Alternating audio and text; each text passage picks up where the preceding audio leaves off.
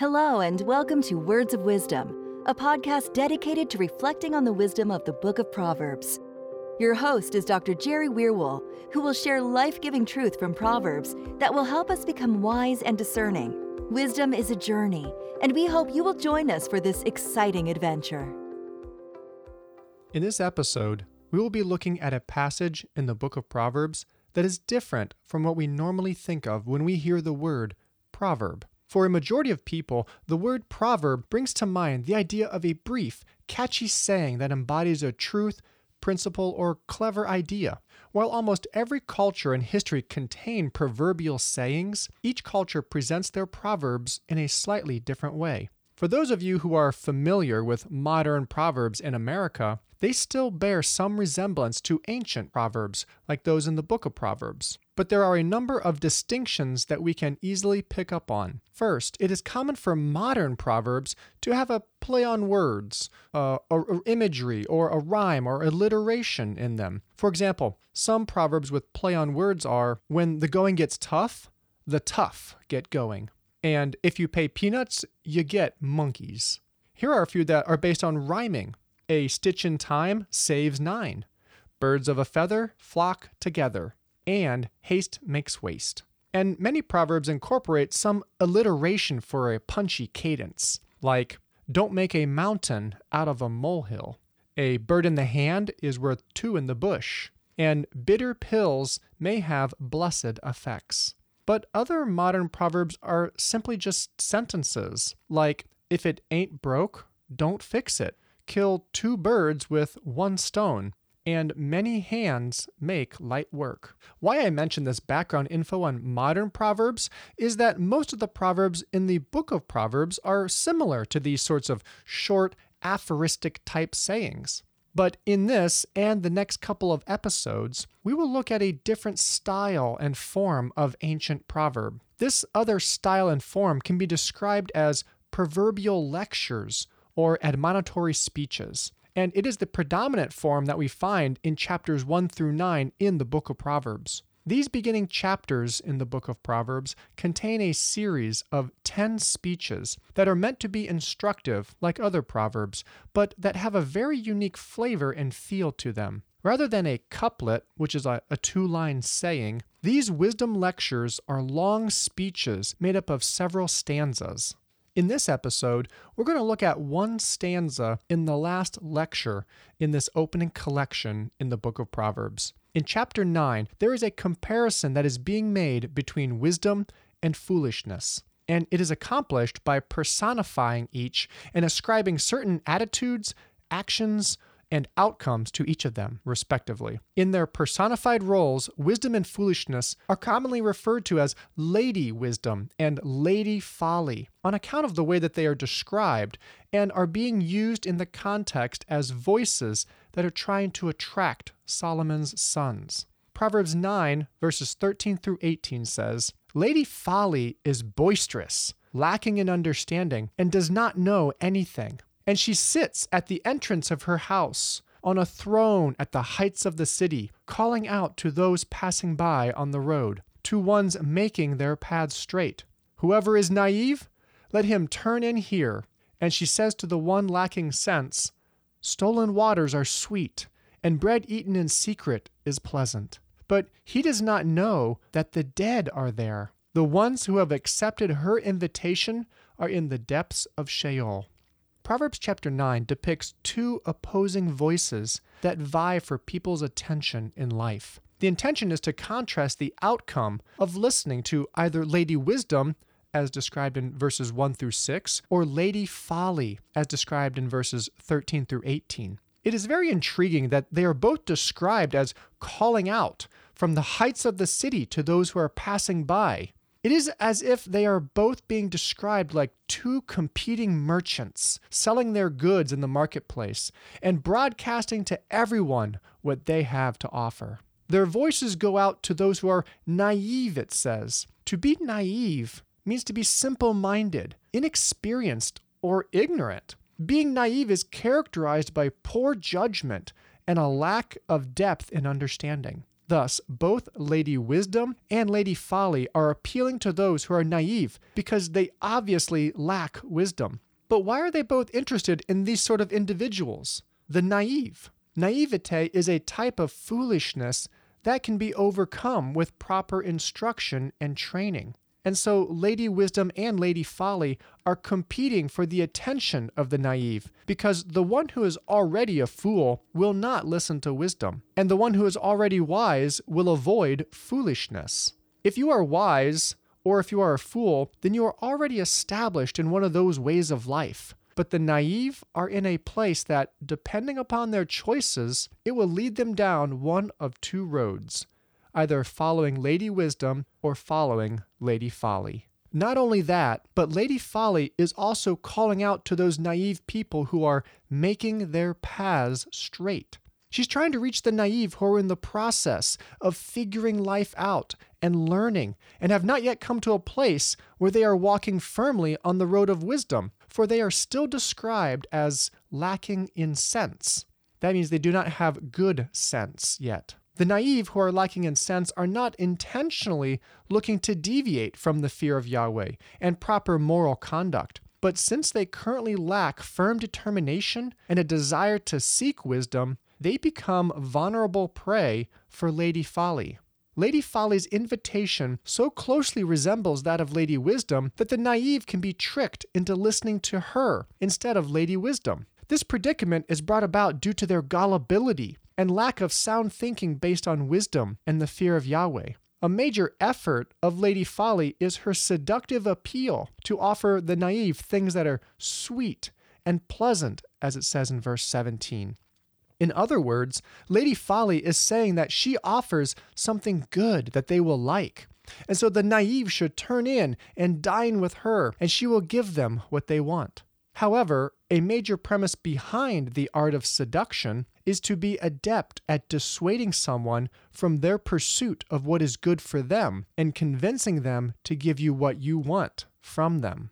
This is exactly the tactic used by Lady Folly. She contends with Lady Wisdom to seduce people to embrace her and walk upon the road of foolishness, deceiving them into thinking that her road is good and pleasant and that they will benefit from traveling on it. But now comes the kicker. For verse 18 gives the result for those who choose to turn aside and listen to Lady Folly. They do not know that the dead are there. The ones who have accepted her invitation are in the depths of Sheol. So while the invitation might sound nice and the dinner that she offers very tempting, Lady Folly's house is filled with death. The expression the ones who have accepted her invitation are in the depths of Sheol means that those who have decided to follow Lady Folly are no longer alive. Sheol is a Hebrew word that refers to the realm of the grave where the dead reside. Although sometimes Sheol is translated as grave, Hebrew has another specific word for the physical grave. Thus, Sheol represents more than merely the grave. It is a concept entailing the entire state of death as a place where the dead go and remain after departing from the land of the living. Now, there is no actual location of Sheol. It is simply a way of describing the place where all the dead are. It is the destination of the dead. Moreover, conscious existence after death is not attributed to Sheol. Those who are in Sheol are not described as being active or alive in any way. Rather, it is a figurative embodiment of what death is. Besides it being described as a place, it's also described in terms of a power that has hold over the dead. For those who have sunk down to death, that is Sheol, do not return from it, it says in Proverbs chapter 2 verse 19. Furthermore, Sheol is personified in the book of Proverbs as an enemy that pursues its victims, capturing those who do not follow the road of wisdom. To illustrate an important point concerning Lady Folly and her competing interest for a person's attention, I want to share a story that will bring to light the wisdom of the proverb. Wolfgang Beltracchi was born in 1951 in Höxter, a small village in west central Germany. While growing up, Beltracchi watched his father paint houses and restore churches for a living. It seems that his father's skill with the brush was something that he himself inherited at an early age. But rather than painting walls and ceilings, Beltracchi was exceptionally skilled on canvas. By age 14 years old, Beltracchi's painting skills greatly impressed his father. Within three years, Beltracchi enrolled in an art academy in Aachen, Germany. But soon after starting, he became disinterested in the formal training and skipped out on most of his classes. After leaving the art academy, Beltracchi traveled around Europe during the 70s and early 80s, living a nomadic lifestyle, where he spent a year and a half on a beach in Morocco. He lived in a commune in Spain, and he bounced around to Barcelona, London, and Paris, and even lived on a houseboat in Amsterdam, where he worked at a nightclub and put on psychedelic light shows. Beltracchi did some painting during these years and gained some recognition and acclaim, particularly when he contributed three works to a prestigious art exhibition in Munich, Germany in 1978. During this time, there is one incident that seems to stick out that would come to play a major role in defining Beltracchi's future. While he was traveling about one day, he purchased a pair of winter landscapes by an unknown 18th century Dutch painter. In comparing these tableaus to others from the same period, he came to realize that winter landscapes that depict ice skaters sold for five times the price of those without them. And so Beltracchi had an idea.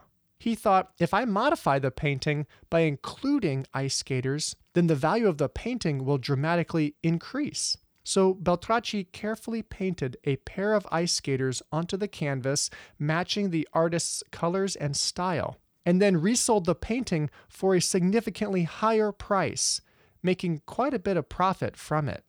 This idea would launch Beltracchi into a career that would make him one of the most famous modern artists, but not in a conventional way. Beltracchi began making copies of famous works of early 20th century French and German artists, and then began selling them in various galleries and marketplaces. As time went on, Beltracchi began submitting his phony imitation paintings to more famous auctions and art catalogs, and making considerably more money in the process.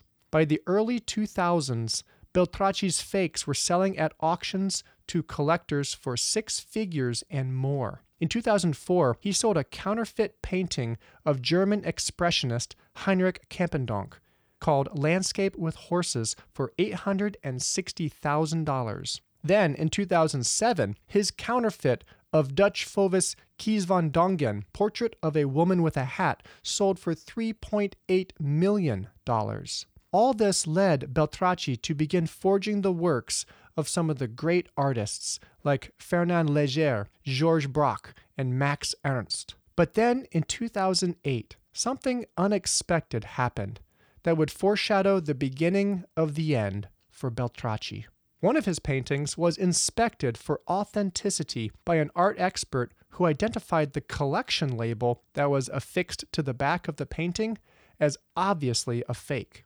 Immediately, the painting was taken and submitted for chemical analysis in Munich. The laboratory analysis revealed that the painting contained a white pigment containing titanium, which didn't exist in 1914 when the painting was produced by the original artist. This was undeniable proof that the painting was a forgery. This gave rise to a domino effect uncovering in the following two weeks 15 more fraudulent paintings that Beltracchi had produced. In the subsequent two years after this discovery, art collectors around Europe began discovering that Beltracchi's forgeries were everywhere. It took a while for the police to trace the forged paintings back to Beltracchi and also to locate him as he had fled the country.